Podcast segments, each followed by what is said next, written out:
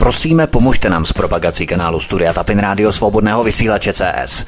Pokud se vám tento nebo jiné pořady na tomto kanále líbí, klikněte na vaší obrazovce na tlačítko s nápisem Sdílet a vyberte sociální síť, na kterou pořad sdílíte. Jde o pouhých pár desítek sekund vašeho času. Děkujeme.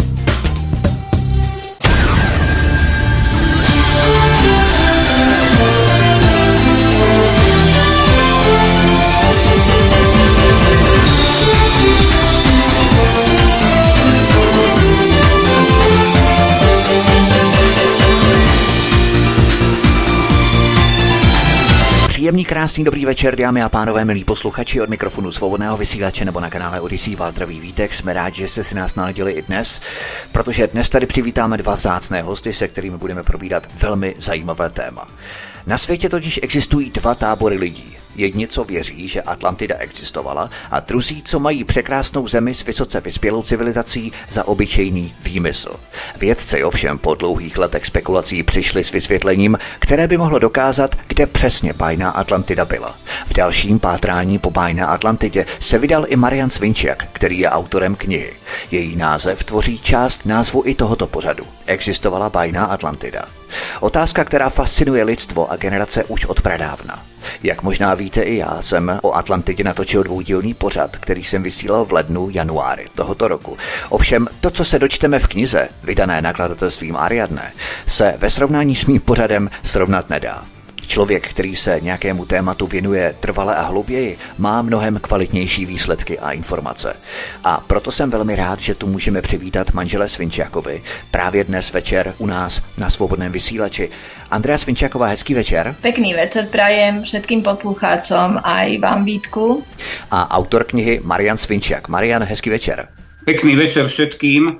Ďakujeme za túto možnosť. Ja by som len na úvod si dovolil poopraviť, že určite sa nepovažujem ja za autora tejto knihy, pretože to by nebolo pravdivé a spravodlivé. Andrea je taký istý minimálne autor ako aj ja a v každom prípade nebolo by to korektné, keby som mohol povedať, že som len ja autorom, pretože je to vlastne možno mravenčia práca, ktorá sa týka zozbierania obrovského množstva dát, čo nemôže jeden človek zvládnuť. Takže Aha, tak to, taká to je možná trošku vina Andrejky, že mi to špatně podala v tom e-mailu, protože já jsem to pochopil tak, že opravdu Marian je pouhým autorem, takže se omlouvám, Andrejka.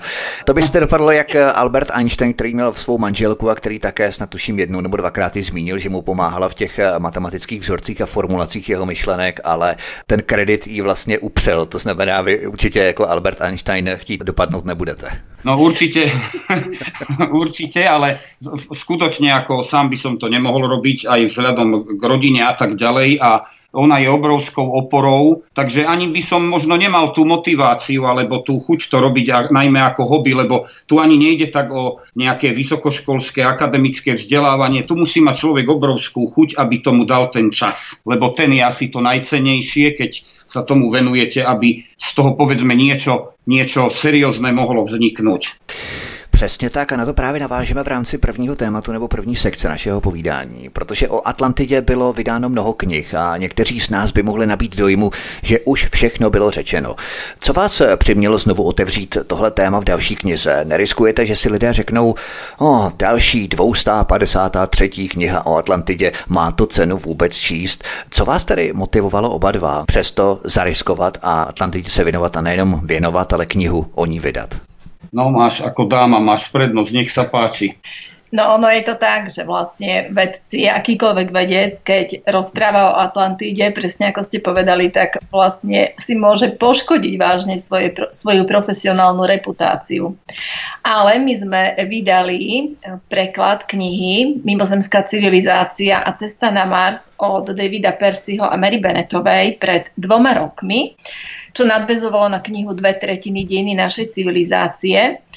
A v tej knihe sa písalo vlastne o tom, že no, kde, či tá Atlantida existovala a že vlastne to bolo e, niečo, čo tu bolo, ale nechcú ľudia tomu veriť. No aby sme sa vlastne do toho pustili preto, lebo nás to veľmi hlboko zaujímalo, prečo to tak je, ako to je, prečo odmietajú túto tému vedci, prečo sa k nej takto stavajú. Tak ono, máš pravdu, čo hovoríš, že pokiaľ sa tomu venuješ najmä tej histórii vedy, čomu sa tiež venujeme my dvaja dosť poctivo, či už je to západná veda, alebo aj teda ruská, ktorá je mimoriadne silná, uh-huh. to je proste nespochybniteľná vec, keď sa tomu venujete dlhé obdobie, nemôžete povedať, že nie, alebo by to nebolo pravdivé. No a Viete, to je tak aj s tými vedcami. Niektorým je to v podstate jedno, čo si kto o nich myslí v tom mainstreamovom pohľade, pretože oni nevedia spávať, pokiaľ nie sú pravdiví, alebo nesmerujú k tej tendencii pravdivosti, lebo ako 100% pravda neexistuje, tak ako neexistuje ani nula, ale približovať by sa k tej stovke bolo vhodné, lebo tým pádom vznikajú tie deje, ktoré nie sú parazitujúce, alebo sú vyváženejšie. No a niektorým je to jedno, niektorým je to nie jedno, čiže veľmi si na to povedzme takéto zvonku nejaké pozlátko nechcú narušiť tým, že povedia niečo také, čo ten mainstream odmieta. Lenže vy ste sa pýtali, že prečo sme sa tomu začali venovať. Tak možno, že jedno z tých, jeden z tých dôvodov bol práve ten, že e, tá história vedy, keď to trošku skúmate, tak vám tie náznaky, impulzy jasne chodia, že proste niečo sa deje a vidíte ten, ten, to prepojenie medzi súčasnosťou a vidíte tie informácie z minulosti, že položíte si otázku, keď načítate nejaké kvantá alebo niečo preskúmate, že prečo sa deje povedzme posledných 100 rokov na planéte v tej histórii alebo v tej mladej histórii niečo, čo veľmi sa podobá zdrojom aj knižným, aj iným vedeckým, ktoré to popisujú povedzme vo svojich prácach z dávnej minulosti. Takže začnete sa pýtať, že prečo a ako je to možné, že takéto prieniky vznikajú alebo existujú. A keď si to postupne prechádzate, či je to archeológia, alebo je to podmorská archeológia, alebo je to geológia, v ktorej sú Rusi naozaj vynikajúci, a môžete ísť ďalej proste v ďalších vedných oboroch a vidíte, že že, že naozaj to, čo sa deje v súčasnosti, bolo popisované už dávno. Tak, e, to znamená, vlastně, věci se vlastně, cyklicky opakují v minulosti, to je přesně ono. K tomu prolínání samozřejmě do té současnosti z minulosti se dostaneme, protože to je vděsné a ty věci vlastně jako lineární součásti, řekněme na té kvantové úrovni, postupují vedle sebe a ta minulost, e, přítomnost a budoucnost se takto spojuje a v podstatě prolíná mezi sebou. To je velmi důležité a myslím, že Atlantida k tomu tvoří velmi zásadní předmostí ale vás pátrání po bajné Atlantidě fascinuje dlouho, ale těch záhadných civilizací na planetě, které kdysi existovaly a pak se náhle vytratily buď nějakou přírodní katastrofou nebo prostě zmizely, je velká spousta. Proč zrovna Atlantida? Co je právě na ní tak výjimečného? No, Ďakujem za tieto otázky. Ja by som si teraz dovolil povedať, že keď vyrobíte svoju prácu napríklad, Vítku, tak vy tiež, myslím si, že robíte veľmi precízne relácie, ktoré sú vyzdrojované a zase je to o tom čase, koľko tomu venujete. Je to vlastne určite hobby. To je to najdôležitejšie, tá láska k tej práci a takisto je to aj tu. Prečo Atlantída? Určite nemôžeme povedať, že atlantské entity, ktoré teda v tej epoche boli na planéte Zem, sú zakladatelia nejakého života na Zemi. To by nebola pravda to by bolo naozaj neseriózne vysloviť, ale tá Atlantída možno preto, že e, až príliš, e, až príliš suverénne vidíte tie princípy, na ktorých sa teda tvrdí, že stroskotala, že sa to deje aj v súčasnosti. Čiže ako keby nejaký vedecko-technický rozvoj, ktorý sa vymkol etike, nakoniec spôsobil to, že došlo k zániku tej civilizácie a tých prienikov alebo princípov, ktoré v prítomnosti je možné vidieť, e, keď si len pozrieme nejaké tie technológie, ktoré sme už možno aj mimo reláciu spomenuli, či je to HARP, alebo či sú to Teslové výskumy, alebo alebo princípy napríklad toho, tých biorobotov, ktoré niektorých, e, niektorých fešákov na planéte veľmi fascinujú a chceli by to tu trošku vniesť, tak toto všetko sú také náznaky, ktoré mimoriadne dynamizujú tie účinky Atlantídy, ako keby sprítomnené, pokiaľ teda idete tie zdroje nejak otvárať do podrobna, do hĺbky. Nech sa páči, chcela si? No? no, že nás zaujímalo aj to duchovné pozadie. Presne to, čo si teraz povedal. No vy ste povedali, že to prepájanie, tej kvantové, vlastne um, tá história sa neustále opakuje a že sa to ako keby deje stále v jednom čase. Dá sa to tak povedať, nie? Ano, ano. Takže e, to, to pozadie, ktoré sa tu deje, aj v tom, v tom to okultné pozadie.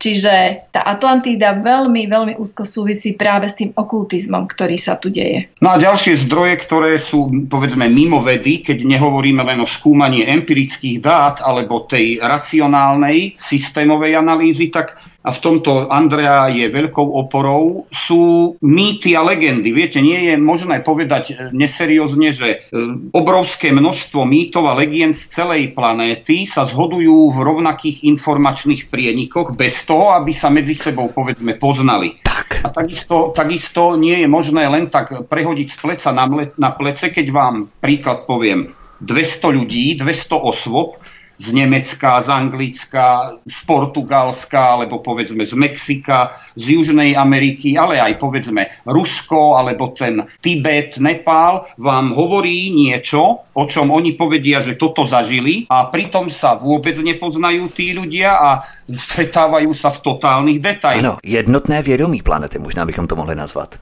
No iste, iste, len my ako nechceme zachádzať v tejto relácii, hoci máte jednoznačne, jednoznačne smerujete pravdivo, že tie zdroje informácií sú rôzne. Isté, že empíria, ktorá má viac vrstiev, racio, ktoré, alebo racionalizmus, ktorý má viac vrstiev, tie systémové analýzy viete rozvíjať, no ale isté, že je tam aj to, povedzme, to neviditeľné, alebo to archetypálne, alebo to čo väčšina ľudí popiera, alebo ateistov popiera, čo vám ale niekedy doslova klope na hlavu, a vtedy už sa to nedá ignorovať. Takže každý má slobodnú vôľu a podľa tej slobodnej vôle jeho zodpovedá aj kvalita, akou vníma vôbec e, tú realitu, alebo, alebo realitu v tejto dimenzii. Čiže opäť sme pri tom, že slobodná vôľa nepustí.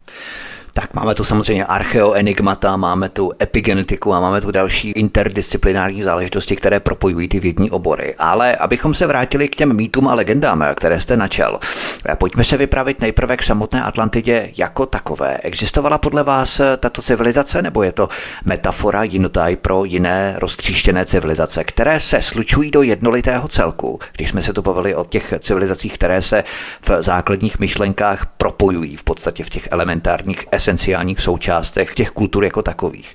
Možná bychom to mohli nazvat bajnou velkou tartárií, která kdysi obývala tuto planetu a teprve pak se rozdělila na mnoho kultur, náboženství a etnik a jedním z nich byla právě Atlantida.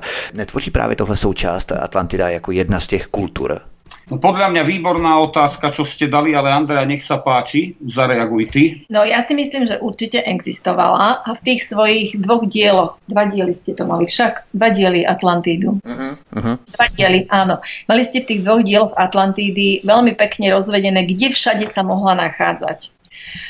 Ale e, čo je dôležité povedať e, o, o tej Tartárii, čo ma teraz napadlo, je veľmi dobrá kniha e, Georgia Sidorová, kde opisuje presne to, že nie, že bola Atlantída súčasťou Tartárie, ale v podstate Tartária a Atlantída boli dve veľké územia na Zemi a oni práve medzi sebou bojovali. Preto je vhodné, presne ako ste naznačili, ani nie nálepkovať, že Atlantída, pretože mnohí z tých bádateľov, ktorí písali o Atlantíde, sa podľa mňa teda mýlili v tom najmä, že oni z časového hľadiska sa snažili napríklad ako keby oddeľovať alebo diferencovať, že tu bola najprv Hyperborea a po nej bola Lemuria a po nej bola Atlantida, čo nie je pravda, pretože tieto civilizácie v podstate, keď si zoberieme to, to obdobie, ako si ty naznačila, posledný 1,5 milión rokov alebo 2 milióny rokov posledné sa nachádzali na tejto planéte spolu a boli časové obdobia, v ktorých sa to jasne prelínalo. Aj keď hovoríme, že teraz vy ste sa pýtali, povedzme, že teda či Atlantída ako taká. Ja ani nemám potrebu nejak to označovať, že len o Atlantíde sa bavíme, lebo tých entít alebo civilizácií tu bolo hovorím v tom období posledných pol, druhá až 2 milióny rokov viacej. A áno, niektoré teda sa rozhodli, že budú chcieť ovládnuť planétu a áno, niektoré sa snažili nejaké, povedzme, tie harmonické deje spolupráce, no a tí väčšinou ale ťahali za kratší koniec, ako to tak aj býva. Však keď sa pozrieme do tej histórie.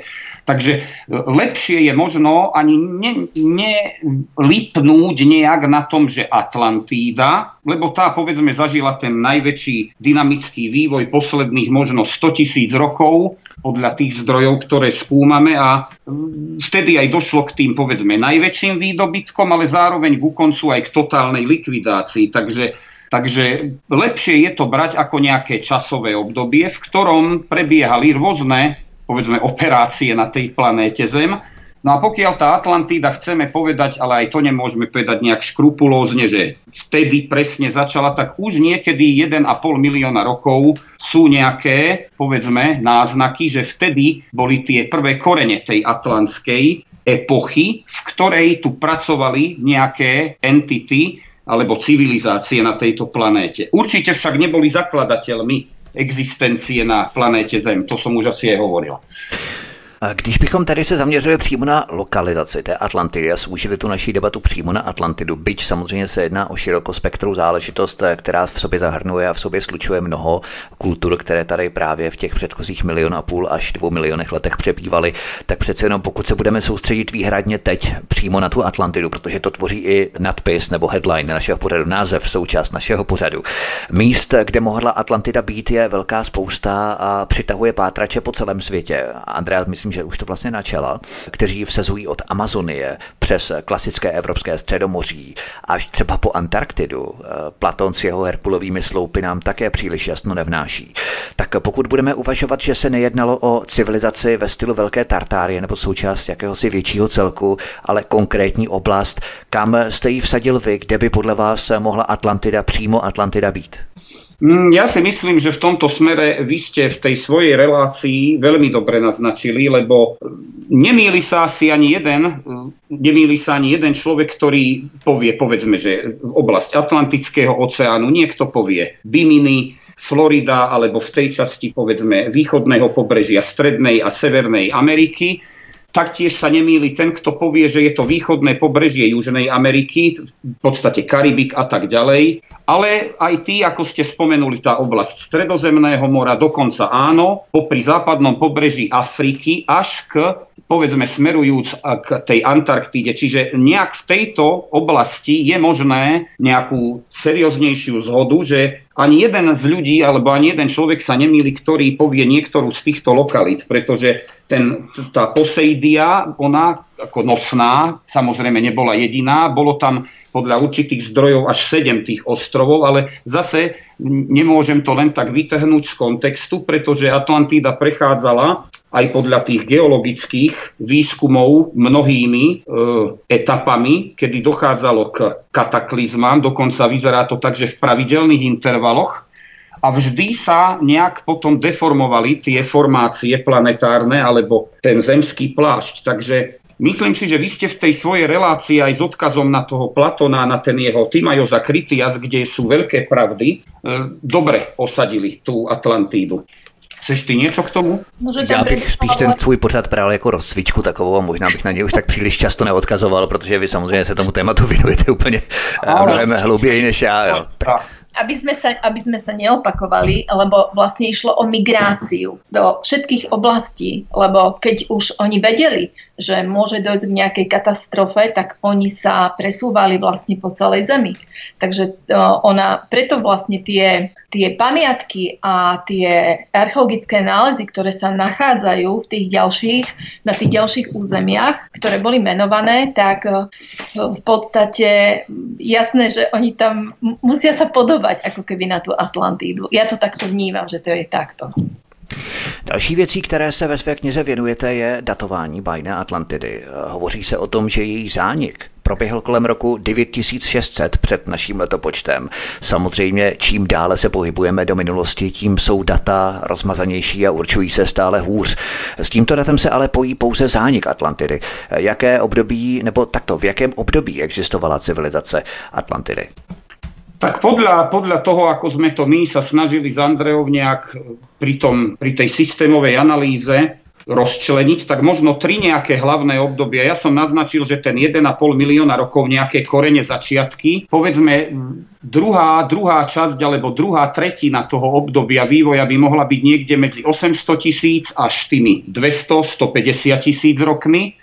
No a tá najdynamickejšia, povedzme posledných 150 tisíc rokov, ktorá vlastne končila, tá definitívna skaza tej poslednej ako časti alebo tej, tých zbytkov už ostrovnej ríše v tom 9000, ako my hovoríme 564, tak to presne nejak nám to vyšlo. Keď sme robili tie dáta a systému analýzu, na tom sa veľmi veľa autorov samozrejme zhoduje, tak na takéto tri hlavné by sa mohlo, povedzme, rozdeliť. Ale najviac ako dynamikou alebo tým vývojom je zaujímavých zrejme až tých posledných 100-150 tisíc rokov.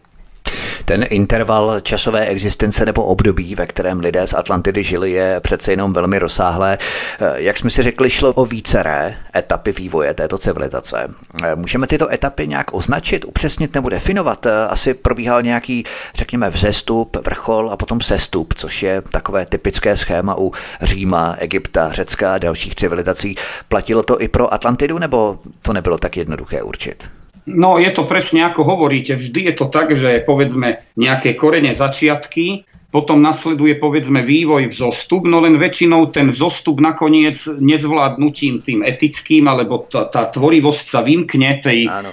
úrovni vnútornej harmónie, no a nasleduje potom veľmi tvrdý dynamický pád. No a Viete, ono 1,5 milióna rokov to je jasne nepredstaviteľné pre človeka, ktorý žije na Zemi teraz. Absolútne ho to ani nezaujíma taký záber, ale máme tu aj vyššie živé celky, ktoré to asi zaujíma. Ako napríklad, povedzme, tá planéta Zem, ona pre ňu 100 rokov nie je žiadna doba, ale 1,5 milióna rokov už je trošku iný vývoj a tie povedzme morfické a morfogenetické polia, oni sa potom aj menia. Čiže tie, tie civilizácie, ktoré povedzme mali možnosť byť na Zemi ukotvené, ale nezvládli to, tak zaniknú ale tie ako keby, ako sme už aj naznačili, tie lekcie sa opakujú. Teda ako keby tie princípy v minulosti e, nezvládneme, tak dovtedy sa to opakuje, kým ich zvládneme. Dá sa to takto nejak zjednodušene povedať. No a v Atlantíde to nebolo iné, však parketa Andrej napríklad je to stredné obdobie, tam by sme mohli hovoriť ale to zrejme dneska rozvádzať podrobne nebudeme. Tá mytológia gréckých bohov, ktorá je mimoriadne vážna a pravdivá a toto sú povedzme entity, ktoré zrejme na tejto planéte žili a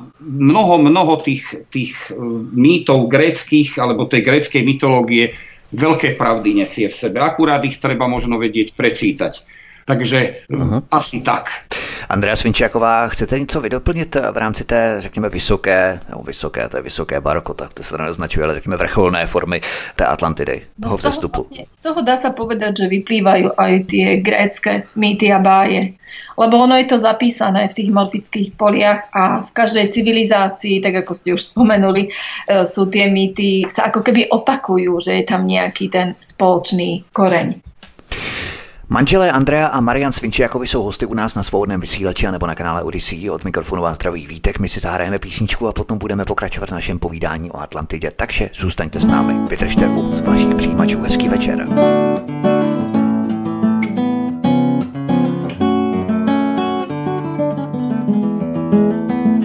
Svet je dávno spojený sieťou viac prúdových ciest. Však nikde som nevidel tak čistú vodu tiecť. Bol som párkrát pri mori a napriek tomu viem, že aj keď bez mora najkrajšia je moja zem. Kde na kopcoch nádherných sa vidíš stáda pásť. Tam leží zem Slovenská, to je moja vlast.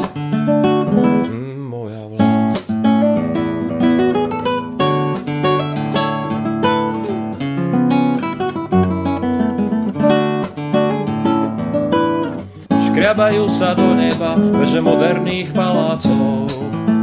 Pre mňa však najkrajší je starý rodičovský dom a počuť cudzie piesne a kadejakú show. Tá, čo stará mama spievala mi, zostane najkrajšou. Kde som ako chlapec videl na kopcoch vatry klásť, tá krajina, tá zem, to je moja vlast.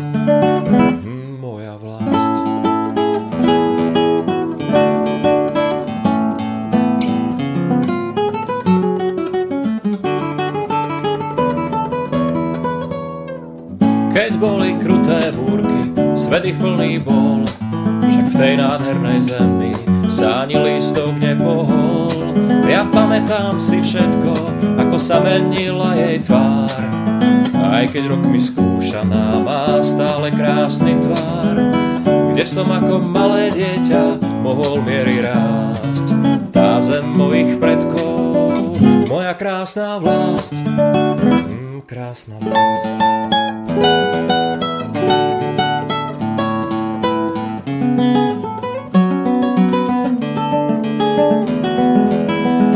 Aj keď už poznám mnoho cudzích jazykov, otec a mama budú vždy tie z najkrajších slov. Stretávam skvelých ľudí, čo sa nikdy nestratia, však všade by ste mi chýbali, drahé sestry a bratia. A netúžim viacej kráčať, už ten šíri svet. Od stromov, čo so mnou rástli, nikde krajších niet, mm, krajších niet.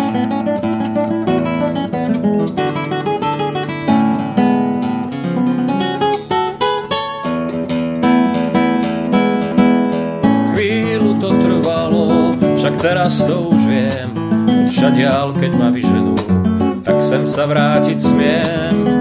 A mám tu kopu práce a netrápi ma zášť, chcem ešte niečo spraviť pre teba, Slovensko keď už zostarnem a nebude mať síl. Chcem len tak sedieť na priedomí domu, kde som žil, mm, kde som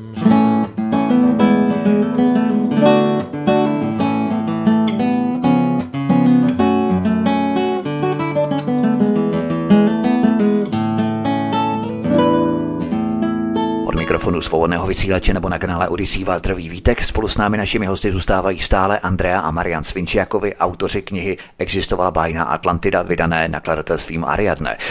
V pátrání o Atlantidě, ve které jsme začali před písničkou, se obracíme k mnoha zdrojům. Hovořili jsme o Platónovi, ale ten tvoří pouze jeden zdroj. Ale všechny tyto zdroje jsou nepřímé, protože v té době neexistovalo písmo, tak my nemáme vlastně žádné záznamy, takže přímá svědectví samotných Atlantianů k dispozici nemáme. Z jakých zdrojů jste čerpali vy při vašem pátrání? No, Andrea povedala, neviem, povieš to ty alebo ja, ohľadom toho jedného autora, ktorý, e, s ktorým sme boli v kontakte, ktorý veľmi zaujímavú knihu vydal, ale to bolo ešte koncom minulého storočia a myslím hmm. si, že má vysokú úroveň pravdivosti tá kniha v podstate on má asi aj české korene, ak si dobre pamätám, ten pán Rainer Holbe a on vydal knihu Miss Atlantídy, kde vlastne, keď sme s ním aj komunikovali, tak on popísal tam práve veľmi trefne osudy viacerých ľudí, ktorí sa napríklad nepoznali osobne a popisovali zážitky práve z tých rôznych období Atlantídy, kde sa zhodovali veľmi vzácne s niektorými teda princípmi a detailami. Takže to sú veľmi zaujímavé veci. My sme to aj naznačili už, že to je z rôznych koncov planéty tí ľudia, ale táto knižka, ona povedzme, tam boli niektorí Nemci, ale aj iní Angličania a tak ďalej. A tam boli tie princípy vlastne naznačené a pokiaľ teda tie zdroje ako také, tak ako sme už spomenuli na začiatku, veľmi dôležité je tie empirické dáta vedy, preštudovať napríklad archeológie. Tam je toho veľmi veľa naozaj, alebo aj podmorskej archeológie. Keď len posledných 100 rokov prejdete, tak naozaj môžem niektoré, pokiaľ to je zaujímavé, vypichnúť.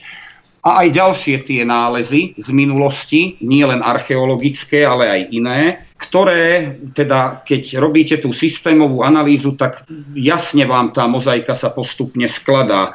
Však môžem napríklad ako zaujímavosť spomenúť, že keď už tú existenciu Atlantídy chceme spomenúť, tak potvrdzuje napríklad aj jeden papírus, ktorý bol nájdený v hrobke Ramzesa III. No a v tomto sa vlastne píše, že existovala zem Álu, ktorá bola ostrovom moreplavcov červenej rasy s hlavným mestom Bazilea. A asi 500 rokov pred zánikom tejto zeme Álu sa časť kňazov a bielých mágov, ktorá bola vedená veľmi mnohým bádateľom známym Toutom, do Egypta a tu založila kráľovskú dynastiu, nazývanú inak aj kráľovská dynastia Sokolov. O tomto píše napríklad v knihe aj pani Vajsen Sumlanská, takže to je ďalší taký zdroj. No a ja osobne teda, ak môžem vypichnúť veľmi cenný dôkaz, ktorý podľa mňa určite nie je zanedbateľný, ktorý hovorí o historickej existencii Atlantídy alebo toho obdobia, v podstate sa objavuje aj v Platonových informáciách, ale ide vlastne o svedectvá, ktoré sú niekoľkých očitých svetkov, ako napríklad Prokles alebo Kantor.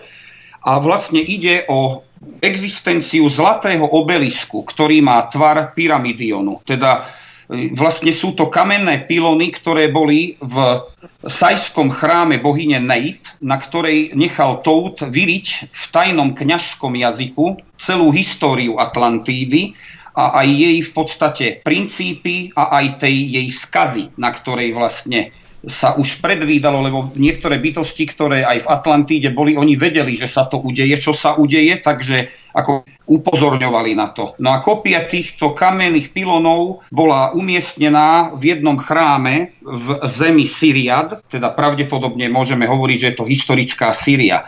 Takže napríklad, kto to veľmi podrobne rozvádza, ako tieto udalosti, bol Maneto Heliopolský, ide o Heliopolský chrám, No a Maneto bol známy, že bol vlastne, vydal aj egyptské pamätihodnosti asi v roku 323 pred našim letopočtom, čiže toto je veľmi vzácne dielo, kde on popisuje aj tieto artefakty alebo dôkazy v tej materiálnej úrovni. Myslím, že toto je veľmi vzácne. Samozrejme sú aj ďalšie, takže v každom prípade Solón, ktorého všetci bádatelia, uh-huh. ktorí sa zaujímajú o Atlantídu, veľmi dobre poznajú, tak taktiež je tam veľmi veľa pravdivých vecí, ale veľmi vzácne spisy, keď pozrieme aj na, povedzme, trošku ďalej na východ, tak ten kláštor tradícií Bonpo v Lhase, teda tie hlaské manuskripty a, a vôbec bonské manuskripty, tam sú mimoriadne texty, ktoré boli prekladané z tibetštiny do angličtiny, kde sú veľmi podrobne popisované aj katastrofy, ktoré sprevádzali vlastne tie dynamické prelomy počas obdobia tej, ktorú nazývame ako epochu Atlantídy. Takže snáď toľko by bolo možné povedať. Možná bych měl v rámci toho, o čem jste hovořil, takovou podotázku, protože my jsme hovořili o pyramidách. A pyramidy jsou vlastně jedním z těch prvků, které protínají civilizace na tom půdoryse, aniž by se ty civilizace navzájem někdy setkaly a inspirovaly se navzájem. A protože pyramidy nacházíme nejen v Egyptě, ale byly objevené také v Řecku. Deset pyramid tam bylo objeveno, ale samozřejmě nacházíme i na Kanárech, nacházíme i v Jižní Americe a dokonce i v Severní Americe v rámci těch indiánských mohyl, která až nápadně připomínají pyramidy. Myslíš, že pyramidy právě tvoří zastřešení toho cyklu civilizací, které se navzájem provazovaly nebo propojovaly, aniž by se setkaly? A nebo tvoří takové, řekněme, lidské zázemí toho, kdy si lidé uvědomili, že pyramida je úplně jedno, z jaké části planety pocházíme. Pyramida tvoří jakýsi hezký, symetrický, geometricky symetrický prvek, že se to prostě lidem líbí bez ohledu na to, kde se nacházejí. A nebo to nějakým způsobem má vyšší účel v rámci propojení těch civilizací? No pokiaľ ja mám odpovedať, tak myslím si, že toto je výborná otázka zase preto, lebo sa dá odpovedať na ňu 5-10 minút a 2 hodiny, pretože opäť je to o tom, že čo človek vníma na základe tej svojej slobodnej vôle. Niekto to vníma ako mimoriadne peknú kultúrnu, pamiatku alebo architektonickú, fascinujúcu určite, nepochybne. No ale pokiaľ sa z väčšieho nadhľadu pozrieme na toto, čo ste vy naznačili v otázke, tak určite tu ide o prácu s energiami. A práve to je to, že ako náhle tá energia, ktorú opäť sme zase aj pri Teslovi, chce niekto ovládať a pritom nemá dostatočnú, povedzme, vnútornú harmóniu na to, aby mohol s takou energiou pracovať, tak to nekončí potom dobre v konečnom dôsledku. A presne aj to, že je tých pyramíd viacej na planéte Zem, tak nie je dobre sa zahrávať s tým, ako sa hovorí, že deťom nôž do ruky nepatrí a tak je to aj pri tom vedomí ľudskom, že pokiaľ nie je dobre otvárať nejaké veci, tak radšej ruky od toho preč. Lebo tie pyramídy sa naozaj nachádzajú napríklad, môžem to tak s ľahkosťou spomenúť, aj ten Krym, on je zaujímavý z viacerých dôvodov, o ktorých sa samozrejme nahlas nehovorí, lebo niekto by sa na to možno zabával. No ale myslím si, že až taká sranda to nie je, keď sa na to pozeráte z vyššieho nadhľadu. Takže vlastne odpovede na to, že pyramídy sú dôležité na manipulácie s energiami, určite sú a môžu veľkú, veľkú skazu spôsobiť, pokiaľ sa otvárajú v úvodzovkách tie pandorine skrinky, na čo nie je ešte, povedzme, bytosť pripravená. Takže Hm. Asi tak, ale v každom prípade vy ste mi teraz veľmi, e, keď sa tak zamyslím v minulosti, čo sme s Andreou e, rozoberali a vlastne ona našla taký vzácný jeden princíp, čo by mohlo zaujímať ľudí. Ona dneska spomenula už tú knihu Persiho a Benetovej, tú mimozemskú inteligenciu a cestu na Mars a tam oni preukazujú na základe zase vedy, matematiky, geometrie alebo deskriptívnej geometrie, ale aj astronómie a pracujú tam aj s vedným oborom, ktorý nie je až taký možno známy pre niektorých, a to je archeoastronómia, že sa im podarilo potvrdiť, No a asi to nebude náhoda, že ako je možné, že architektonické formácie Washington, Bielý dom teda konkrétne pri Pentagone a niektoré ulice okolo Pentagonu sú zhodné s, keď to poviem tak, povedzme rozmiestnením alebo geometrickým rozmiestnením pyramíd v Gíze, a taktiež aj to, čo vlastne NASA nechcela pustiť von, ale zrejme sa im to celkom nepodarilo nepustiť von, tak e, na Marse je oblasť nazývaná Sidónia, ktorá vykazuje presne tie isté geometrické prvky ako Gíza a taktiež rozmiestnenie, ako som už spomenul, architektúry okolo Pentagonu. Takže zrejme to bude zase nejaká náhoda pre väčšinu ľudí, alebo pre niektorých možno ani nie. Takže opäť je to vlastne aj súčasť odpovede na vašu otázku, že teda keď sa pozrieme na tie pyramídy ako geometriu nejakú alebo na nejaké formácie, čo to má robiť, čo to má činiť, tak zase z akého nadhľadu sa pozeráme. Takže asi tak. Lebo mnohí sú...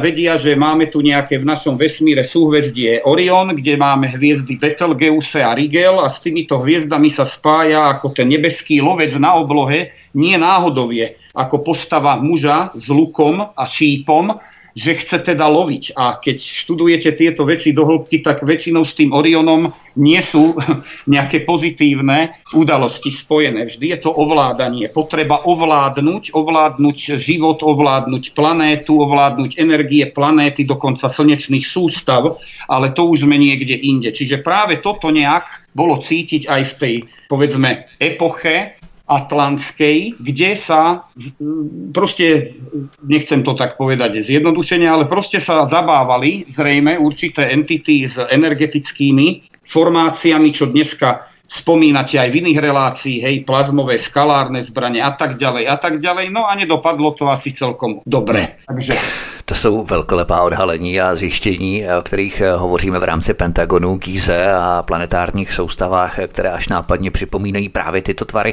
Ohledně pyramid, tak oni se vlastně vyrábí i ze šungitu, který má velmi energeticky pozitivní účinky, ozdravné účinky. Ty tvary se používají i právě pro šungit, ze kterého se vyrábí pyramidy. Že? To znamená, že ty pyramidy tvoří základ, který se prolíná vlastně veškerými civilizacemi. Presne tak. To je proste nemôže človek len tak kývnuť plecom a ignorovať tieto veci, lebo naozaj aj v tej knihe oni si dali záležať na tom a ono okolo toho Marsu, či to boli sondy Viking a tak ďalej, ja to nejdem teraz rozvádzať, oni všeli, čo tam pofotili, no a nejaké veci ušli, takže je to tam, tá formácia Sidónia je až, a to je v podstate len nejaký zlomok toho, čo by sa dalo o tom rozprávať, to hovoríme o povrchu, nehovoríme o tom, čo je pod zemou. V každom prípade nemá význam podľa mňa, teda podľa mojej maličkosti tieto veci nejak zatajovať pred ľuďmi, lebo tak či tak to skôr vylezie. Takže ono, ono tieto geometrické a matematické formácie skôr či neskôr to preukazujú. A samozrejme, že keď ja sa opýtam, ako úplne keby som bol úplne nevedomý, tak proste len sa opýtam, ako je to možné, že teda takto to je na Marse a takto je to v Gíze a takto je to okolo toho Pentagonu. A to nemusíme ani spomínať ani slobodomurárov, ani žiadne tieto okultné systémy. Čiže ako vždy hovorím, niečo sa deje. No. Vedle těchto zdrojů, zkusíme Andrea Svinčiaková, vedle těchto zdrojů můžeme vzpomenout i některá díla, ve kterých se zmínky o Atlantidě nacházejí. Vy jste některá zmínili, ale překvapivě takových děl je mnoho. Vedle neustále zmiňovaného Platóna, Solona a tak dále, je jich daleko více. Které to jsou a co všechno o Atlantidě se můžeme v těchto dalších dílech dozvědět? No Andrea, ty si dostala otázku, ale tak to je jedno, kto odpovie. No ono, máte pravdu, lebo už napríklad, keď berieme nejak 100 rokov dozadu, v nejakom 1926 roku bola vydaná e, dvomi bádateľmi, G. Gatefossom a Siroaxom, e, prehľad atlantologickej literatúry, ktorá už v tom čase, v nejakom tom 1926 presahovala okolo 1700 titulov, ktoré mali zmapované. Takže tých kníh je naozaj veľa. Pokiaľ by som ja mal také srdcovky spomenúť, ktoré ja skutočne považujem, že ľudia, ktorí môžu tomu venovať čas a majú záujem sa tomu trošku povenovať, tak určite je to kniha, ktorá bola, ak dobre teda si pamätám, oprav ma, ak hovorím zle Andrea, tak autor, Robert Temple. On mal veľa nepríjemností kvôli tej knihe. Ona sa volá The Serious Mystery v anglickom originále, takže tam boli mimoriadne informácie, ktoré on pozhrňal kde hovorí o mnohým ľuďom známych dogonských mýtoch. Určite to nie je nič nové, čo by ľudia nepočuli, teda jedná sa o prastarú civilizáciu, ktorá má mimoriadne sprecizovanú svoju mytológiu v mnohých zdrojoch o, o, sa objavujú, teda africké kmene dogonov to niekto nazýva a tí vlastne mnoho popisujú. Mnoho popisujú z toho obdobia práve tej, tej veľmi starej epochy alebo tej strednej epochy, ktorá možno niekde okolo 800 tisíc rokov sa mohla pohybovať ja nebudem predbiehať, lebo potom by to možno nezaujímalo ľudí, ale môžem snať spomenúť, že oni tam okrem iného tvrdia, že teda prišli na Zem pred tými mnohými stá tisíc rokmi a majú to podložené mnohými detailami v rámci prírody na archách obrovských, kedy, kedy neexistovalo, teda nevideli na oblohe slnko. Takže ako keby boli len za svitu hviezd. S tým sa aj mnohé elfské texty zhodujú, že teda elfovia, tu ma napadlo hneď odporúčam určite zliadnúť trilógiu, ktorá bola vlastne vytvorená Pán prsteňov a aj Hobbit. To je šesť filmov, ktoré podľa mňa, a teda nie len podľa mňa, veľmi, veľmi skvele poukazujú na tú históriu posledného milióna rokov. Treba to z nadhľadu bez nálepiek zliadnúť a snažiť sa zachytávať princíp, aké rôzne entity sa tu na tejto planéte nachádzali v tom období a fakt bez predsudkov to pozrieť a možno, že keď si to opakovane človek pozrie, lebo tam vlastne G.R.R. Tolkien ako bytosť, ktorá mimoriadne pravdy priniesla, teda podľa mňa, ale asi nie len podľa mňa, tak tieto diela to zahraňajú. Čiže tú knižku, ktorú som spomenul, Robert Temple, The Serious Mystery, potom tieto dve diela skutočne stojí sa na to zamerať a O tých dogonských mýtoch dokonca aj niektorí vedci, ktorí boli špičkoví matematici, fyzici a astrológovia alebo astronómovia, pardon, tak oni sa zaoberali dokonca s týmito mýtmi a začali rozpracúvať na Oxforde, tuším, už v roku 1926, aj v knižne to vyšlo, veľmi hrubá kniha je to, matematická, že táto slnečná sústava mala pred nejakými 700-800 tisíc rokmi dve slnka a našli tam veľmi mnoho prepojení aj s oblastím teda súhvezdia Sirius, kde existujú povedzme tri hviezdy už dneska, to tvrdia Sirius A, Sirius B a Sirius C. A to ostatné už nechám potom pre tých fajnšmekrov, nech si doštudujú, že budú možno veľmi prekvapení, teda či tí ľudia z toho Oxfordu, už nežijúci dneska teda, mali nie, niečom pravdu, alebo niečo naznačovali, alebo či boli bludári. Takže sú tu určité uh-huh. náznaky, že táto slnečná sústava mala niekedy dve slnka, ale došlo k určitým, povedzme, anomáliám, takže sa diali veľmi zaujímavé veci. Takže Nebudem predbiehať, lebo potom by to už nebolo možno pre čitateľov zaujímavé. Ano, zkusme se tady orientovat přímo na Atlantidu, abychom se zpět tedy vrátili k tomu zásadnímu, k té hlavní linii, která tvoří základ toho našeho pořadu. Zkusme teď Andrea Svinčiaková, vy jste zůstala tak trošku v pozadí, tak abychom vám dali taky trošku slovo. Jak jsme už zmínili, je velmi obtížné získat nějaká relevantní data, která by nám poskytla jednoznačné důkazy. Atlantida je natolik vzdálená, že je to téměř nemožné, ale třeba se pletu. Máme nějaké zajímavé zajímavé důkazy z historie nebo empirická data, která by do toho pátrání vnášela nějaký opravdu řád, protože lidé mají přece jenom rádi ucelená data, nějaké e, zásadní chronologická řazení. E, existují takové materiály, Andrea? No určitě existují, ale naozaj v tomto perfektně to vie porozprávať Marian. Perfektne. No ja neviem, či perfektne, to nie je podstatné, ale to je, viete, to sú otázky, to je to zjednodušovanie. Ľudia majú veľmi radi ten začiatok a koniec v tom lineárnom myslení, racionálnom, lenže to tak nefunguje a ja si nemôžem dovoliť, to by nebolo seriózne teraz vymenúvávať dáta za sebou rôznych udalostí, aby to bolo tak, aby to bolo pre každého, povedzme, stráviteľné. Ja môžem uviezť nejaké archeologické zácne, teda dáta, dovolím niečo si naznačiť, ale e, to by sme tu skutočne, ako nechcem to nejak preháňať, ale pokiaľ by sme sa chceli baviť o tomto, že by sme chceli hovoriť dáta za dátami, tak to je výtku pri všetkej úcte minimálne 200 relácií. Takže asi tak. Lebo inak Aha. by to bolo seriózne. Takže tak to je to... zajímavé, protože já mám tohle přesně rád, jo, aby tip top, aby to bylo od začátku do konce, kdy kdo žil, kdy kdo co dělal a tak. Potom, môžeme si to, lebo Andrea je veľmi skromná, ale pritom ona dáva veľa impulzov, ako to väčšinou aj býva, že tie ženy, oni prinesú impuls a ten sa potom má rozpracovať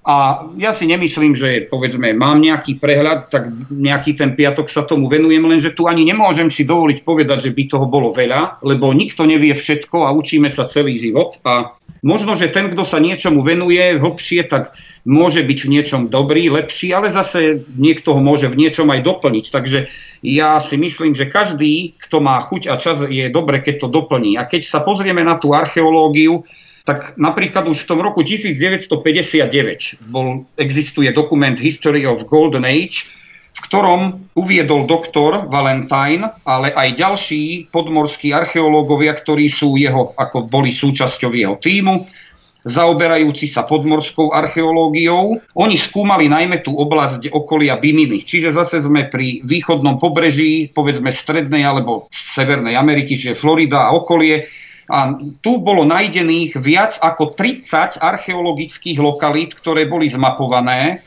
ktoré obsahovali artefakty architektonického charakteru a to predovšetkým o čo išlo. No išlo o vysoké stĺpy, ktoré boli charakteristické opäť, keď ideme do diel, Platóna a tak ďalej, Áno. alebo aj toho Solóna alebo keď sa pozrieme do Grécka a mali koncentrické také ako keby špirálovité motívy, čiže jasný charakter prvku. Inak tie špirálovité energie bádatelia mnohí poznajú, najmä pri tých skalárnych energiách, čo mávate relácie, takže asi nie je to náhoda, že prečo špirála. Ďalej dláždené cesty, pravouhlé budovy, kanály, potom umelé kruhové štruktúry, trosky chrámových stavieb a taktiež e, veľmi cenná ako stena alebo veľký múr pri Bimini, ktorú našiel v roku 1968 bádateľ Manson. No a tu vlastne boli fascinujúce veci, že jej dĺžka bola 700 metrov, bola stavaná z kvádrov, ktoré rozmery mali 3x4x1,5 metra. No a existenciu potvrdil o niečo neskôr ďalší bádateľ Kusto, ktorý bol syn známeho francúzského podmorského bádateľa archeológie a konštruktéra Konstoa. Čiže toto boli obrovské preklady nájdené na stĺpoch. Oni to potom rozpracovali, tá teória, ktorá sa objavuje aj u Platóna, ale aj u ďalších bádateľov o tých e, kryštáľových chrámoch krásy a zdravia, kde pre, práve v súvislosti s pyramídami boli prevádzané rôzne rituály energetické, ktoré Samozrejme išlo o ťažkú mágiu, takže zase sme pri tom, že zrejme nie je dobre sa zahrávať s tým, čo nie je na to človek pripravený, tou vnútornou harmóniou. Potom ďalšia veľmi vzácna vec bola z týchto archeologických britský učiteľ i Sykes. Ten veľa rokov sa zaoberal štúdiom fenoménu Atlantídy a on vychádzal z tých mytológií a z bájí rôznych domorodcov karibskej oblasti a na základe týchto potvrdil archeologickým výs- teda výskumom, že v potopenom údolí nedaleko opäť sme pri Bimini sa má nachádzať veľké staré atlantské mesto, ktoré malo meno Murias. No a tento vlastne mal byť zasvetený určitému bohu, takže on rozpracúva v tej svojej práci archeologickej aj tú mytologickú časť.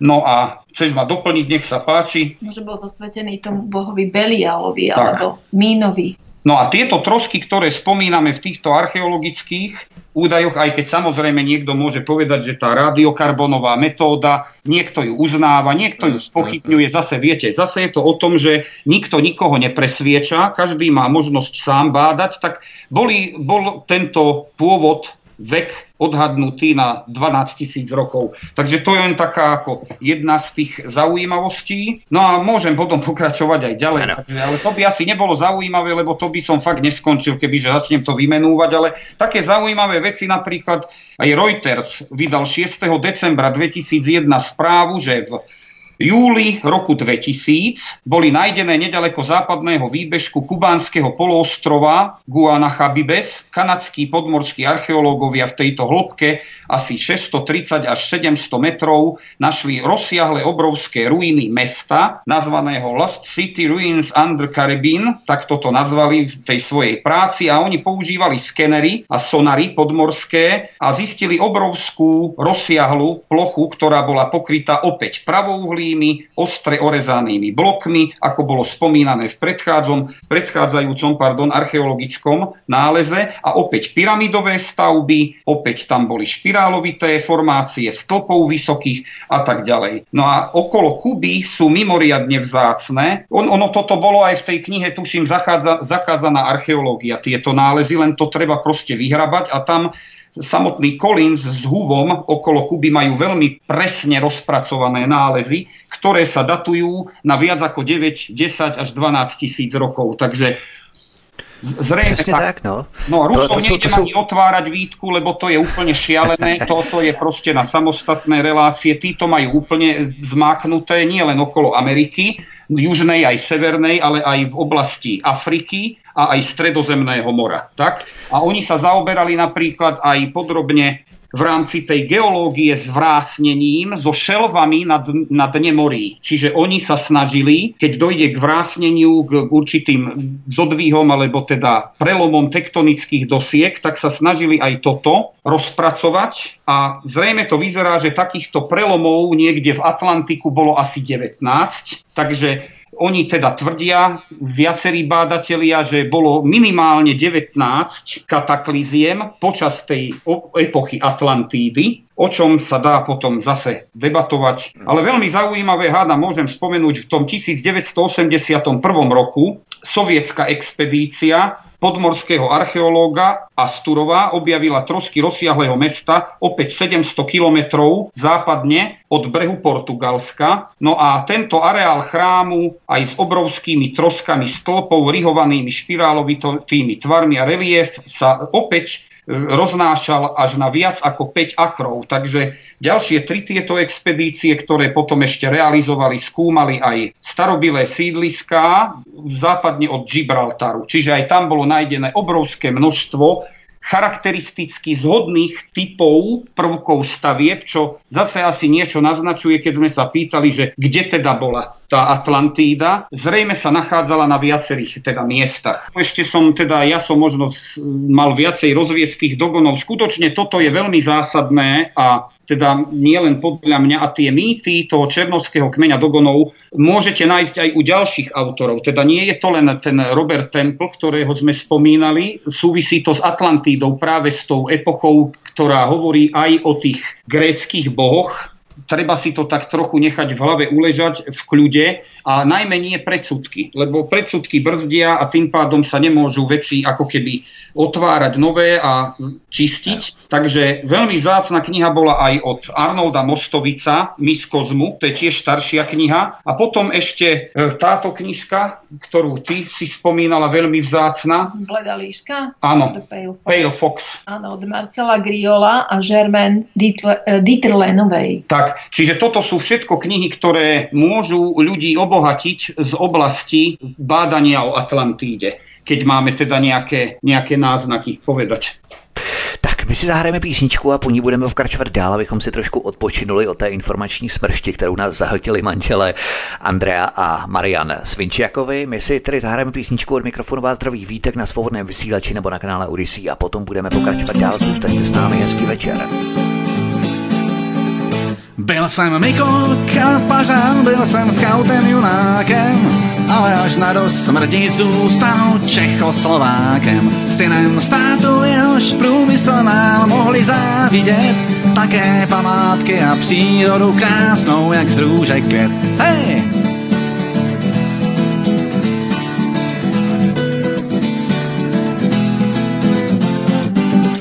Málo kdo už nezví, že v roce 45. Sovětský svaz nám ukradl náš československý Krym.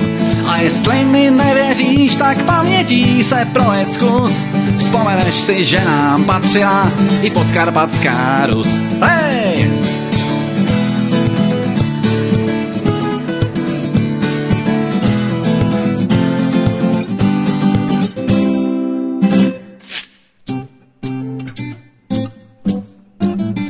Čekoslovákia, Čekoslovákia, tam se vyráběly slavné Tatriné žádráky.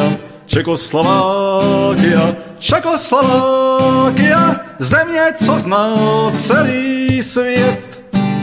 Praha byla hlavným mestom, gedla chorou najvyšou. Teraz v parlamentě sedí 200 podlých hrabišou. Čekoslovakia, Čekoslovakia, povedz, kto by chcel ťa späť.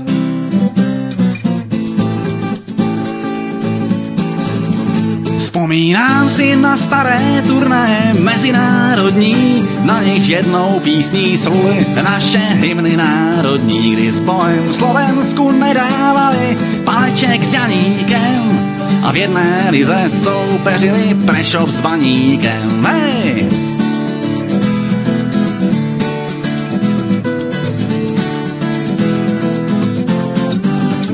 Jestli oba naše národy se mají znovu vzít, pak jistě, pokud Slováci i Češi budou chtít. Ale máme se víc rádi, když má každý vlastní stát a ten společný, když může navždy v historii spát.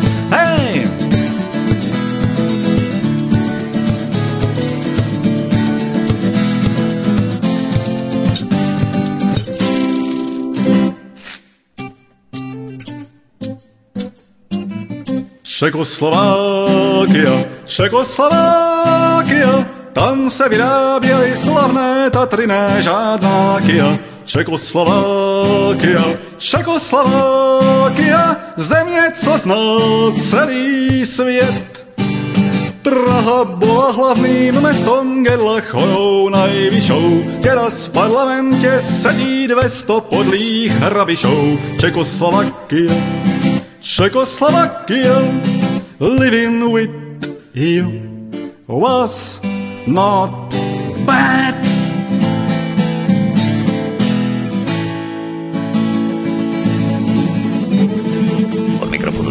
Vysílače nebo na kanále Odisí Váltrový Vítek. Spolu s námi našimi hosty zůstávají dále Andrea a Marian Svinčiakovi, kteří jsou autoři knihy Existovala bájná Atlantida, vydané nakladatelstvím Ariadne.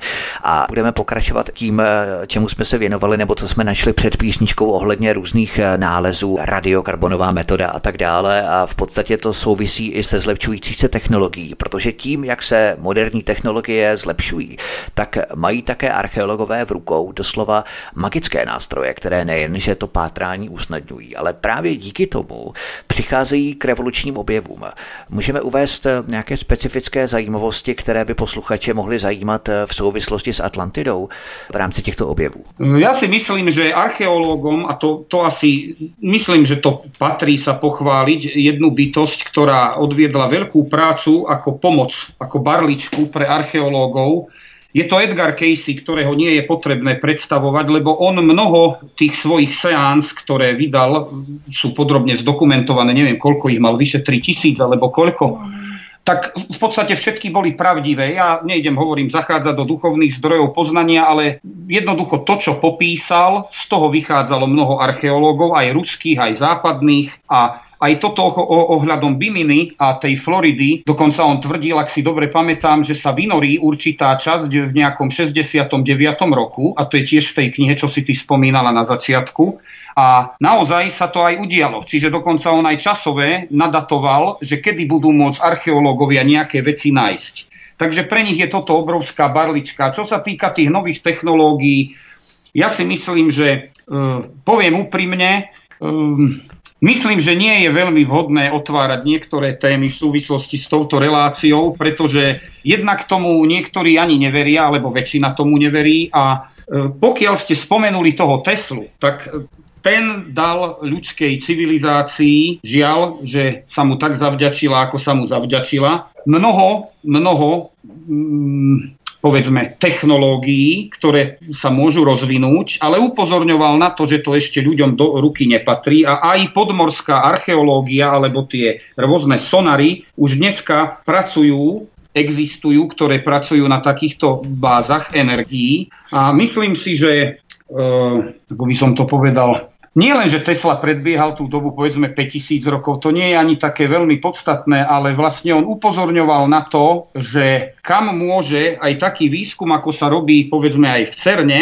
zájsť. A som rád, že dneska existujú vedci a nech si to prečítajú poslucháči ako chcú, ja spomeniem, pán Michio Kaku, profesor teoretickej fyziky na Harvarde, podľa mňa ako excelentná špička, veľmi skromný chlapík, už sa dopracúvajú k niečomu takému, ako je božská rovnica. To znamená, že prišli na to, že nadvedov je niečo, to neviditeľné, čo sa povedzme ani nie o kvantách bavíme, ale skôr o mikroleptónoch a tak ďalej. Čiže povedzme o časticách, ktoré môžu hovoriť o nejakom éteri, ale samozrejme, že veda, keď počuje slovo éter, ako ty hovoríš, Andrea, tak bu, bu, bu, hej, tak to bude nazývať inými nálepkami, no ale tak to nikde, nikam neujdu. Takže toto, toto, naznačuje, toto naznačuje, že asi sa nepohneme ďalej bez toho, aby sme dokázali, ako ste aj vyspomínali slovo esencia, čo je veľmi sympatické, a empatia.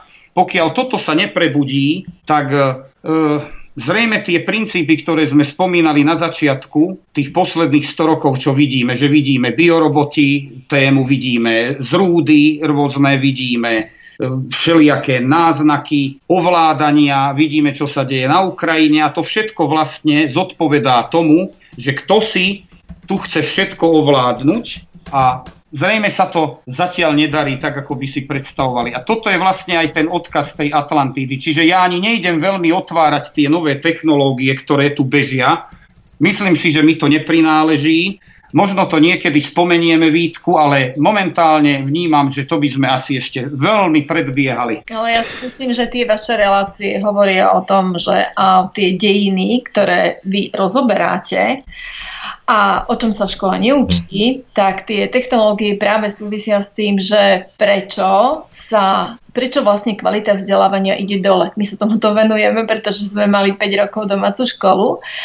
A jeden z tých dôvodov, čo ste sa na začiatku pýtali, že prečo to robíme, bol aj ten, že sa nás začal syn pýtať a prečo je to takto? A prečo je to takto.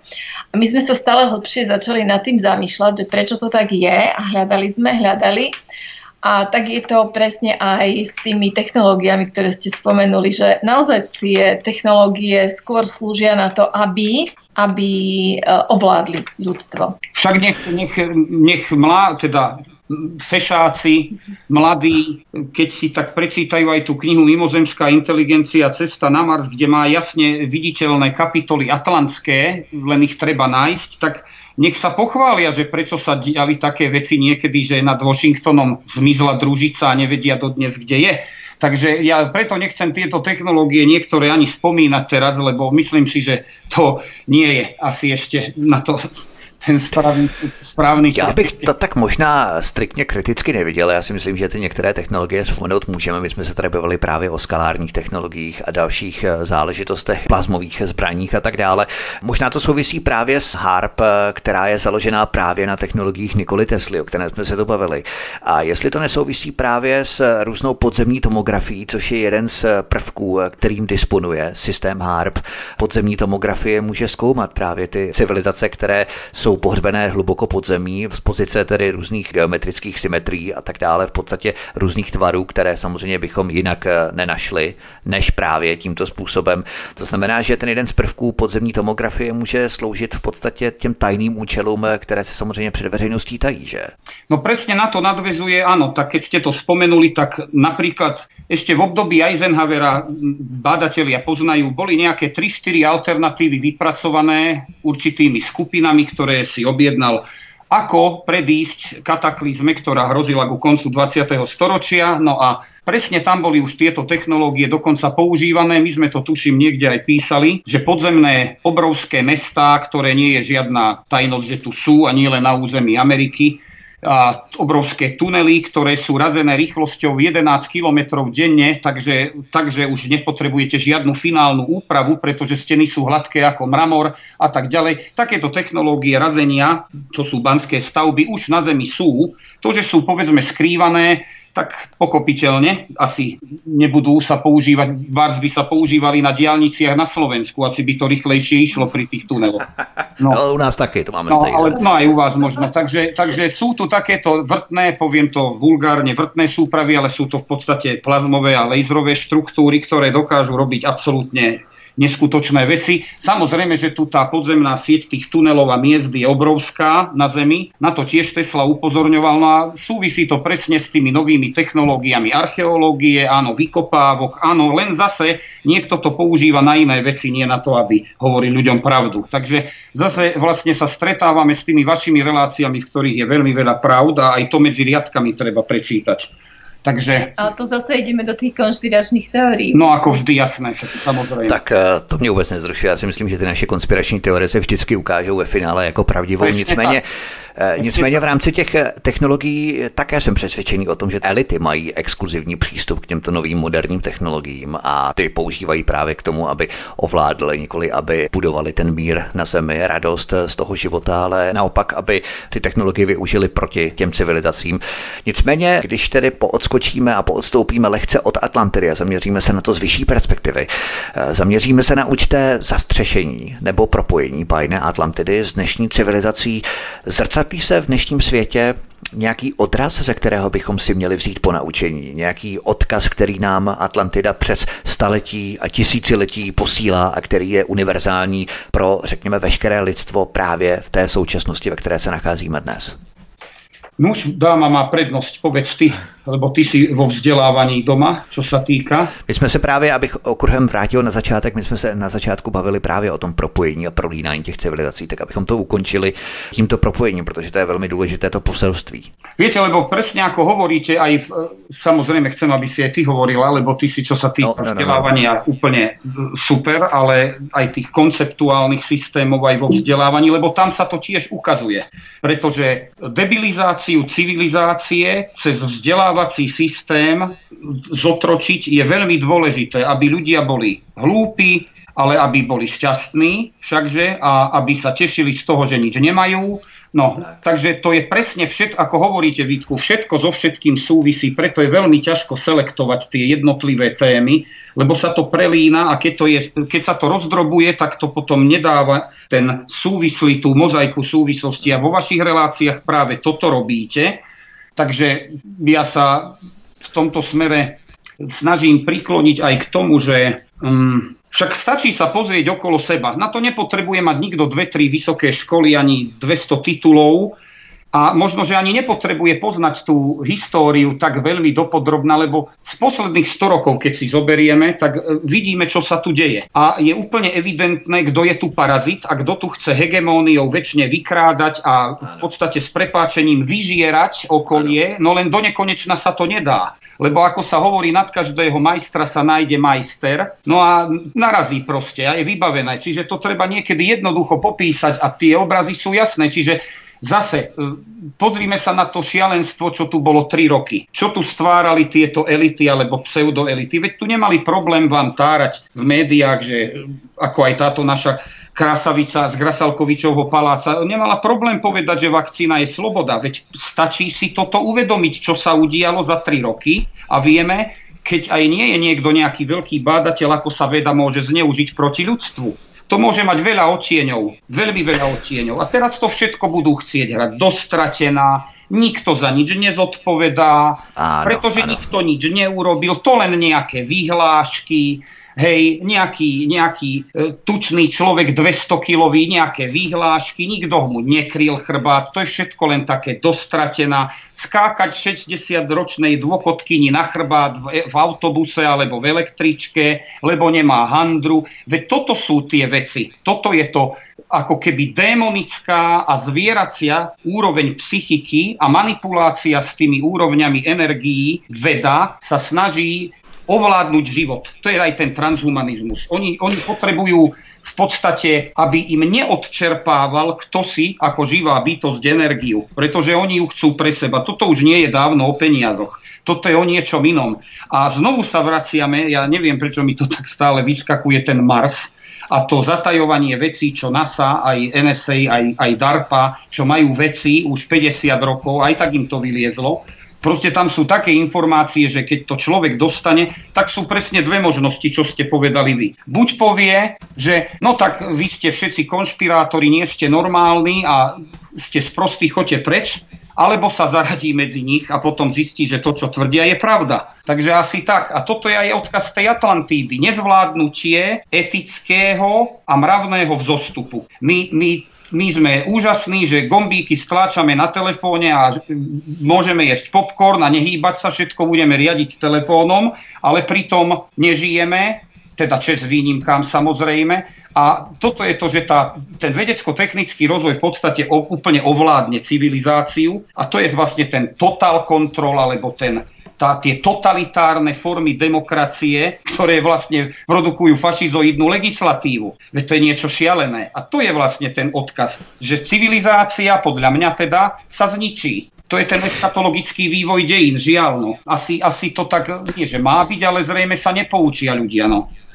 Je to pravda, Andrea Svinčáková, co byste vy eh, doplnila v rámci těch poselství, které si můžeme vzít z Atlantidy? Protože my se tady bavíme třeba o globálních restartech, které se opakují v cyklech každých zhruba 300 let. A každý ten restart, který následuje, je tvrdší, tuší, řekněme, eh, opakuje se, ale ten základ těch restartů tady je, jak si civilizace se vyvíjí do určitého stupně, do určitého vývoje.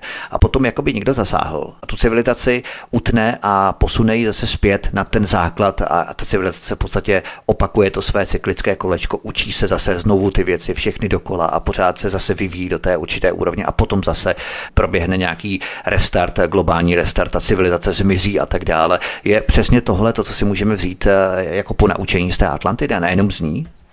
No určite áno a tie časové cykly sa ako keby skracujú. Že človek alebo tí bytosti, ktoré boli predtým, mali viac času na svoj vývoj, ale nezvládli to a my máme stále menej toho času, teda z toho, z toho časového hľadiska aj z toho vyššieho nadhľadu, ale nejako to nezvládame a teraz človek vlastne mal za posledných ono je to posledných, fakt, posledných 300 rokov, ako keby naozaj to niekto riadil. A vždy sa zamýšľam aj my nad tým, že či, sú to, či je to naozaj tá vyššia moc, alebo konkrétne, či si to robí človek, tie bytosti, ktoré sú za tým, lebo len taká maličkosť, napríklad máme NASA a oni napríklad pomenovali e, svoju, proste bol taký, oceanografický výskum a ten pomenovali Atlantis. Hej? Keď leteli do vesmíru v 60. rokoch, bol Apollo, tak e, to plavidlo, ktoré letelo, takisto sa volalo Atlantis. Čiže uh, oni vedia, že ono to bolo. Presne čo ste povedali o tých technológiách, že oni proste majú už uh, také informácie, ktoré nemôžu dať, ktoré nemôžu vlastne uh, dať pre širokú verejnosť, aby znižovali vlastne aj tú úroveň vzdelávania, lebo vidíme, ako to je.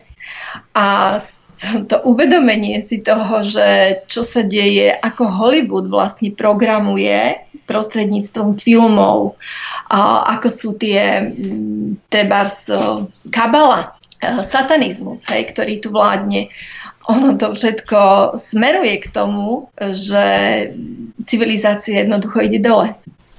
Myslíte, Marian, že je to tak, že v rámci těch globálních restartů že si za to mohou sami lidé, kteří jsou jaksi geneticky programováni, aby v určitém vývoji jak si se zastavili, anebo se takzvaně restartovali, když hovoříme tady o těch technologiích v rámci počítačové technologie, tak aby se znovu posunuli zpět na tu počáteční úroveň a učili se ty věci úplně od znovu, že proběhne nějaký restart té civilizace. Vítku, ja si myslím, že už naznačujete v otázke odpoveď, ale môj názor je taký, Andrea, ty sa zhodneš so mnou zrejme, že uh, nejak zrozumiteľne to povedať, lebo nechcem, nechcem teraz o tej metafyzike ani o duchovných veciach rozprávať. Proste genetický program, no Kalhovnov experiment oni veľmi dobre poznajú, Vítek o tom už aj hovoril nie raz, áno, je to vidieť nielen pri myšiach, ale aj pri ľudiach, pardon, pri ľuďoch, ospravedlňujem sa. Čiže je to tak, že ako keby príde ten vzostup a potom je tá degenerácia. V podstate ten eschatologický vývoj, ktorý videl aj ten Jan Krstiteľ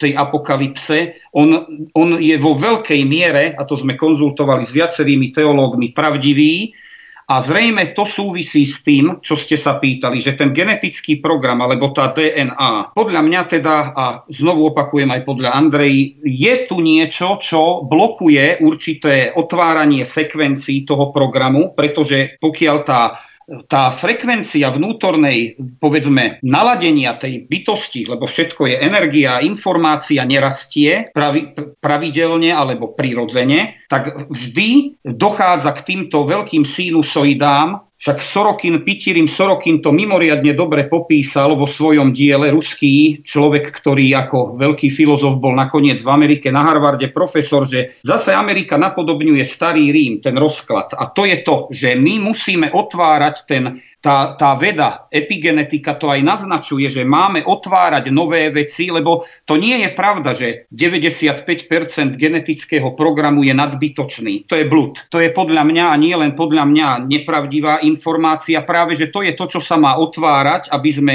sa posúvali niekde, aby sa tá úroveň nosiča skvalitnila a tým aj vedomie a tým aj úplne nové obzory, o ktorých nemáme ani šajnu možno dneska, aby tie pády neboli. Lebo možno teda určité entity v tom období Atlantídy, mo, teda hypoteticky, e, mohli mágiou a všelijakými temnými systémami, s ktorými disponovali, a nech si teda každý bádateľ robí svoj, svoj názor, zablokovať otváranie určitých sekvencií. Rusi v tomto majú výborný výskum, že sa dajú teda otvárať tie sekvencie, len zase je to také, že zrejme to nesmie ísť ešte von, lebo keď by aj išlo von, tak sa môžu diať dosť zlé veci potom.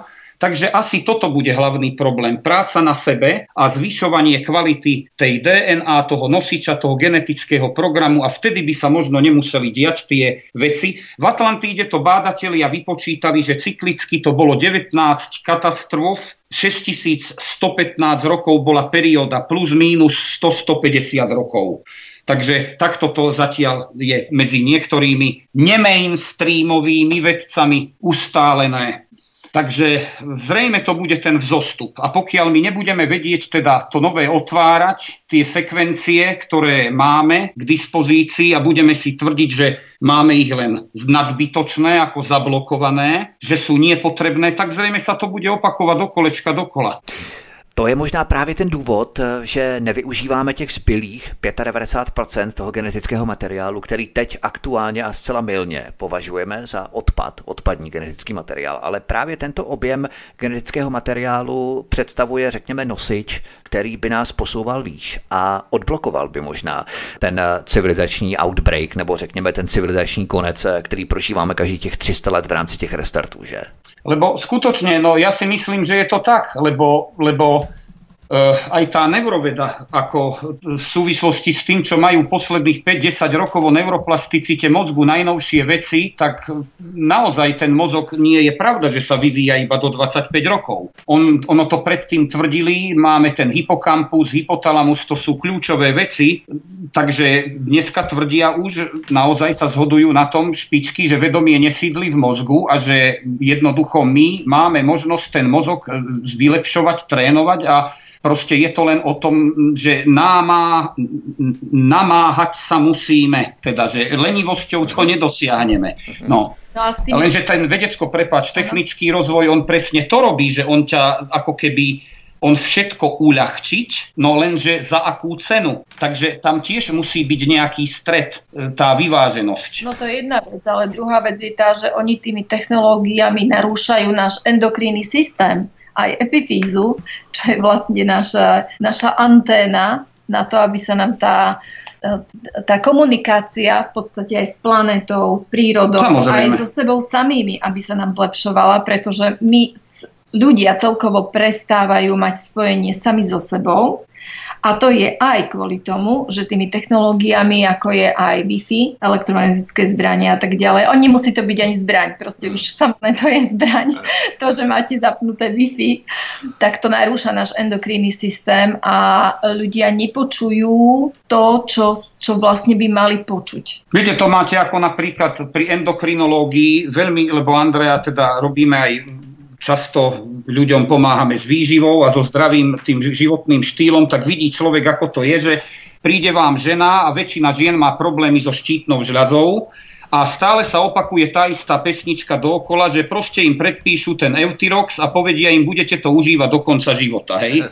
No ale v podstate, ale to nie je pravda, lebo máme skúsenosti, že keď tá žena začala trošku meniť určité zlé sklony, najmä vo výžive, tak išla z tých liekov von. Však Andrea má kopu prípadov, že proste sa podarilo tú štítnu žľazu dať do poriadku a nemusel ten človek byť na liekoch. A tu zase niečo naznačujem, lebo zase sme pri niečom, pri tom farmaceutickom obrovskom biznise, No zase, samozrejme, isté, že to nie je pravda, je to konšpirácia, ako vždy. No, takže takto nejak asi.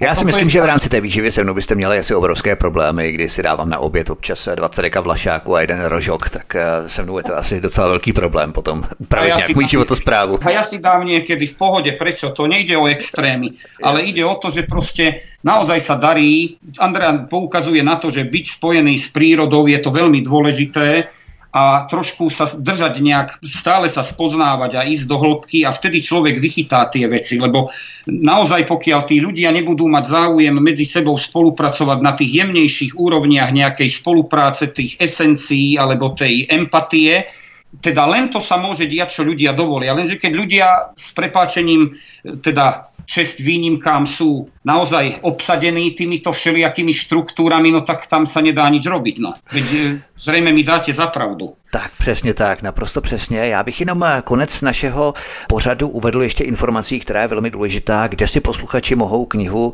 koupit a kde ji mohou najít. Andrea Svinčaková, můžeme říct posluchačům webovou stránku, kde e, lidé mohou tuto knihu najít, protože my jsme se celou dobu bavili o knize Existovala bajná Atlantida, nakladatelství Ariadne, kde vás lidé mohou najít.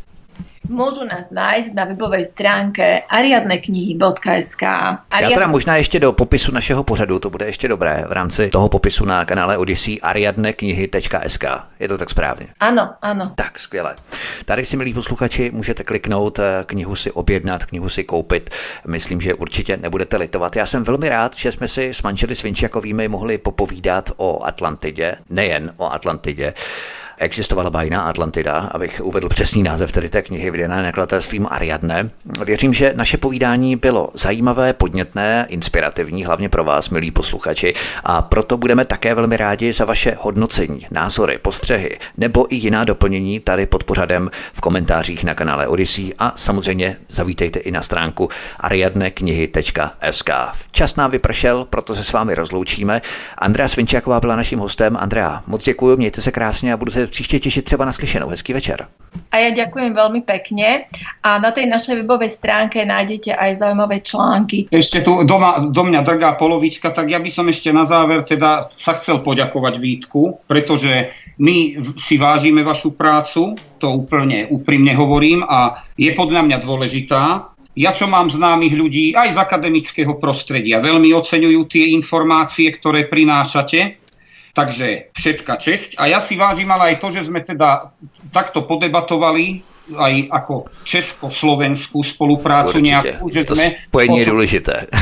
A ja veľmi rád mám ako aj kopu priateľov či na Morave, tak aj v Čechách. Takže na záver snáď k tomu genetickému programu ešte. E, možno, že preto je nie náhoda, že ako nám teda sa snažia tvrdiť, že, ma, že nepotrebujeme stúpať, že máme nadbytočnú tú DNA, nemali by sme teda otvárať to nové, lepšie, lepšie seba, lepšie vlastné kvality, tak aj s tým časom, že nebolo nič viac ako 7 tisíc rokov dozadu. To je tiež podobná blokácia, ktorá je tu veľmi silne rozšírená, že nič sa nedialo pred 7 tisíc rokmi, ďalej dozadu, do väčšej hĺbky. A snáď na úplný záver, to, čo ma mrzí, že som nespomenul, sú diela a mapy Erastotena, ktorý bol v Alexandrijskej biblioteke ako hlavný, povedzme, knihovník, takže jeho mapy sú mimoriadne diela, ktoré nakoniec skončili vo Vatikánskej knižnici. tam boli veľmi presné údaje, podľa mňa teda, ako to vyzeralo niekedy s tou Atlantídou zakreslené. A pre tých milovníkov archeológie snáď k tomu, k tej udalosti Sodomy a Gomory, tak ja sa pýtam teda aj sám seba a tie otázky sú, že prečo boli nájdené kostry v oblasti Sinaja so zvýšenou radioaktivitou, Ďalšie otázky, ktoré si kladiem, prečo boli napríklad aj mnohé zmienky o zahájení kopaní studní a o bojoch o studne v tejto oblasti, keď sa bežne používala povrchová voda predtým. No a napríklad, prečo e, bolo v oblasti Mŕtvého mora dodnes teda také úrovne radioaktivity zistené už v minulosti, že je problém s neplodnosťou tam a ten zosklovateľý piesok tiež je pre mňa záhadou. Takže nech si, keď ľudia chcú, položia otázky a skúsia na ne odpovedať. Takže ďakujeme veľmi pekne aj my, no a prajeme všetko dobré, najmä veľa zdravia. Těmito otázkami, které bystří naší pozornost a touhu se zajímat o tyto historické souvislosti, končíme náš dnešní pořad. Milí posluchači, stáhněte si naše pořady nejenom na stránkách na mateřském webu svobodného vysílače CS, také na našem podcastu, ale také prosím zavítejte na kanál Odyssey a odsud prosím sdílejte tento pořad na sociální média. Budeme také rádi, když nám zanecháte vaše komentáře, postřehy, návrhy, případně další doplnění a také budeme rádi, když se připojíte k tomuto kanálu kliknutím na tlačítko odebírat anebo zvoneček, symbol zvonečku, abyste nepřišli o další pořady, které pro vás chystáme. Mančele, Andrea a Marian Svinčákovi spolu s námi byli našimi hosty, se kterými se loučíme, loučíme se i s vámi, milí posluchači. Přejeme vám příjemný zbytek dne a příště se s vámi opět těšíme na slyšenou.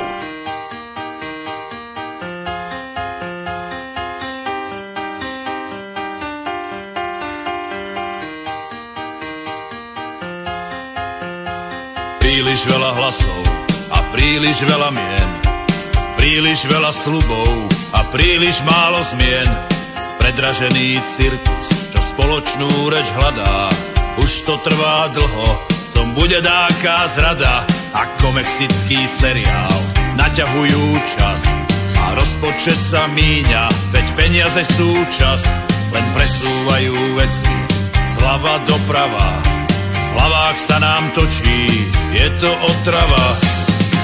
Jeden národ, jeden hlas, teraz je ten správny čas. Ťahajme aspoň chvíľu všetci spolu za povraz. Netreba nám 200 strán, aj tak im chýba kostara. Milý pán Jan, opíja sa pod obraz.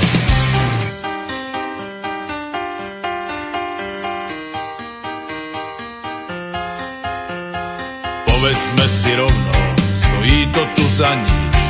Duši chýba plameň, a ruke dlhý bič. Otrávené stádo ľahko sa ovláda a tak sa ľuďom dáva to, čo ich rozháda. Bratstvo, lásku, svornosť pomaly strácajú. Nesmyselné boje medzi sebou zvádzajú. Ide mi z toho srdce a hlavu roztrhnúť. Viac ako 20 rokov sa z miesta nepohnúť. Jeden národ, jeden hlas, teraz je ten správny čas. Dajme aspoň chvíľu všetci spolu za povraz. Netreba nám 200 strán, aj tak im chýba kostara Milý pán Jan, opíja sa pod obraz. Jeden národ, jeden hlas, teraz je ten správny čas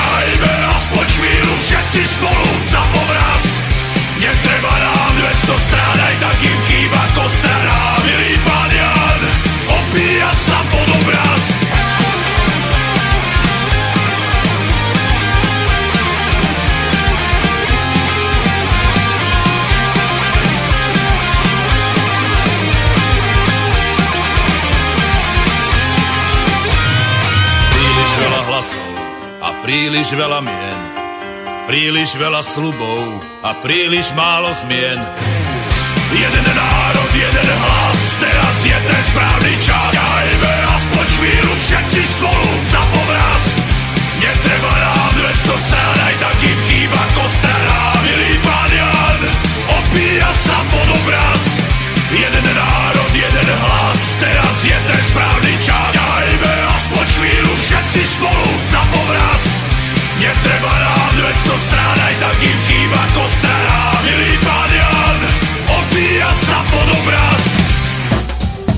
Prosíme, pomožte nám s propagací kanálu Studia Tapin Rádio Svobodného vysílače CS. Pokud se vám tento nebo jiné pořady na tomto kanále líbí, klikněte na vaší obrazovce na tlačítko s nápisem Sdílet a vyberte sociální síť, na kterou pořád sdílíte. Jde o pouhých pár desítek sekund vašeho času. Děkujeme.